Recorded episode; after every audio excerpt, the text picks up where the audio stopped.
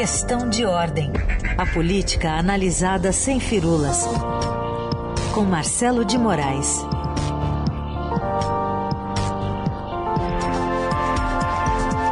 Tudo bem, Marcelo? Bom dia. Bom dia, Carol. Bom dia, Raíssa. Bom dia para todo mundo. Bom dia. Marcelo, vamos falar sobre uma novela chamada André Mendonça, uhum. na vaga do Supremo Tribunal Federal. Amanhã está marcada a sabatina na CCJ, depois daquela demora toda de meses, né, da, da pauta por parte do senador Davi Alcolumbre. Ontem o presidente Bolsonaro até gravou um videozinho de boa sorte, né, pedindo voto ali, desejando boa sorte para André Mendonça nessa, nessa batalha, é, que tem um, um desfecho previsível ou não?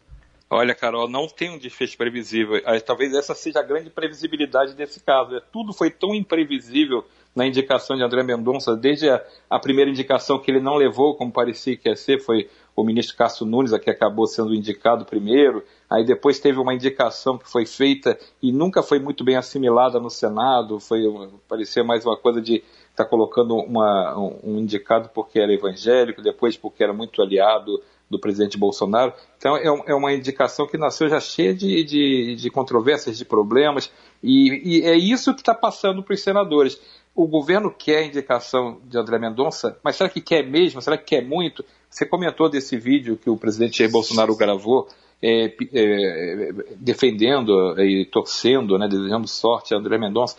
Eu acho que é, hoje, se a gente pega esse vídeo, ele tá só desejando sorte mesmo, tá meio tipo assim, ó, André, você que lute. Vai né? lá. Porque, vai lá, né? Ele, inclusive, o que é, o que é muito sintomático, o, o, presidente Bolsonaro gravou esse vídeo e não exibiu nas redes sociais dele.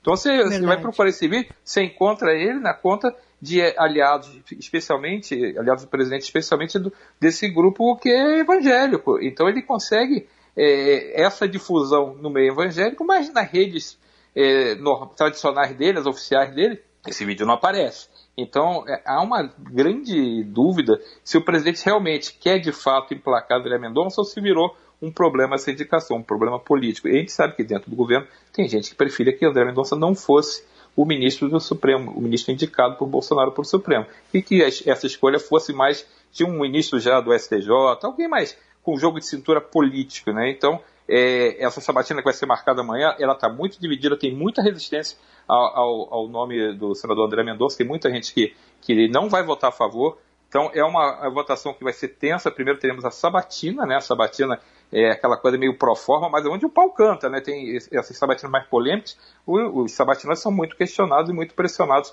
pelos parlamentares, principalmente quando tem esse questionamento se a indicação é boa ou se é apenas uma indicação política. Agora, Carol, você sabe o que me chama mais atenção também, nesse caso da, da sabatina do, do futuro, ou talvez, se não for aprovado, do André Mendonça hum. para o Supremo, é que vai ser uma relatora, né? A senadora Elisiane Gama foi escolhida por, pelo presidente da CCJ, Davi Alcolumbre, que amarrou essa marcação da sabatina. Né? evangélico também. Só que é assim, é a primeira mulher que será relatora de uma indicação para o Supremo Tribunal Federal. Ou seja, nunca teve uma senadora que relatou uma indicação de um ministro para o Supremo Tribunal Federal. E vai ser pela primeira vez isso. A gente não tem senadoras há tanto tempo assim no, no Senado. Tirando a princesa Isabel, que era senadora por força da lei, né? Você teve a primeira senadora eleita em 79, escolhida ali, né? Foi eleita em 79, por voto, né, por meio direto ela, ela, era suplente de um senador, o senador morreu, morreu novo, e ela ficou com o mandato inteiro, que é, é a professora Eunice Miquiles, em 79. E desde então, nenhuma senadora foi relatora.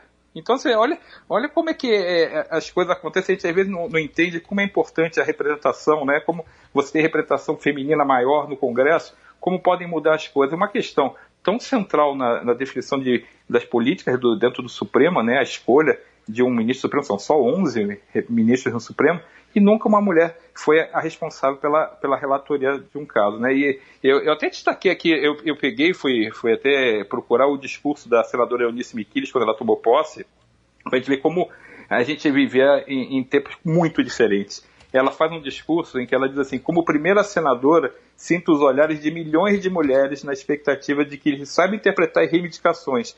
O Código Civil nos coloca ao nível do índio, da criança e do débil mental. Somos Nossa. fruto de uma cultura patriarcal e machista, onde a mulher vive à sombra do homem e rende obediência ao pai, ao marido ou na falta desse é o filho mais velho. Em 79 temos muito a melhorar. Olha isso, a gente está falando de 1979, não é 1815.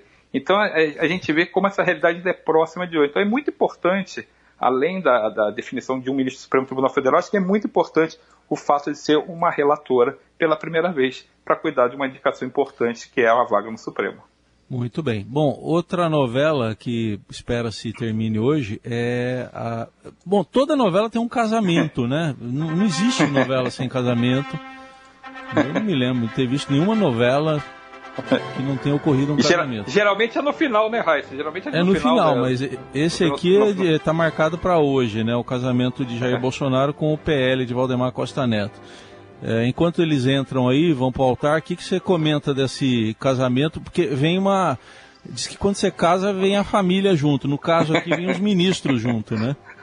Pois é, vai vir a família, a família é grande, né? E é assim, a gente já falou aqui isso, é um casamento, mas é um casamento de interesse, né? É um casamento arrumado, né? Bolsonaro não tem fidelidade nenhuma, é, uma, é, é, é um casamento onde os dois lados são infiéis, têm interesse apenas, estão preocupados em se arrumar politicamente. Bolsonaro precisa de um partido, ele está é, desde acho que 2019 que ele está tá sem partido, que ele deixou o PSL e vai, ele precisa disputar a eleição por algum partido. Então ele vai entrar no PL, que é o, um dos maiores expoentes do Centrão, é, o partido que tem essa marca né, de aí governo, estou, estou indo no governo, né? então se for governo eu estou lá dentro. E já apoiou todos os presidentes, continuará apoiando todos os presidentes e quer crescer politicamente na esteira da força política que Bolsonaro tenha. E o Bolsonaro precisa de um partido para chamar de seu e precisa também colocar a sua turma para disputar eleições. É, hoje os bolsonaristas estão todos meio que espalhados, a parte maior da bancada federal está no PSL, mas tem gente de toda parte, inclusive o filho do, do, do Bolsonaro, o senador Flávio Bolsonaro, hoje está no Patriota, então já teve no Republicanos, já, é, o, o, outro filho, o Carlos Bolsonaro, que é vereador, está no Republicanos, o outro filho, que é o Eduardo Bolsonaro, que é deputado federal, está no PSL, então virou isso. A turma de, do presidente está espalhada e a gente precisa de um partido para ter controle também dessa processo de sucessão, né, que é tanto para a presidência quanto para a eleição de senadores, de deputados, eleição de apoiadores para os governos estaduais, e o PL abriu mais ou menos, né, porque a gente sempre diz que o PL é um partido que tem dono, o Valdemar Costa Neto, e vamos lembrar de novo aqui, Valdemar Costa Neto, investigado e condenado no mensalão, condenado a sete anos de prisão, é o presidente e dono do PL. Vai abrir um pouco desse espaço para Jair Bolsonaro fazer sua política e colocar seus principais aliados como candidatos. Então, nesse pacote da família, né, Raíssa, estão vindo vários ministros. É, é, muito provável que alguns já assinem até a ficha hoje, junto com o Bolsonaro.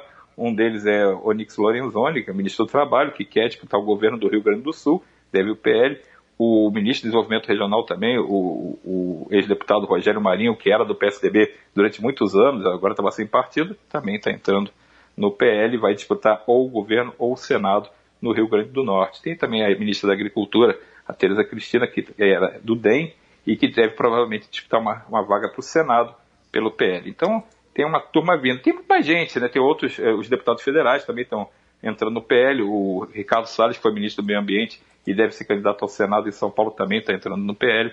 Então vem Bolsonaro, um pacote grande né, de apoiadores, e o PL vai provavelmente tentar ampliar sua bancada parlamentar e aumentar seu fundo partidário, aumentar seus espaços, justamente pegando a carona dessa entrada do presidente. Essa novela tem tudo para acabar daqui a pouquinho, né? Está prevista o início da filiação para as 10 horas, vamos ver se não tem aquela, aquele cara que entra na igreja ali no último minuto gritando, parem o casamento, né? Alguém tem alguma alguém coisa tem algo contra? Né?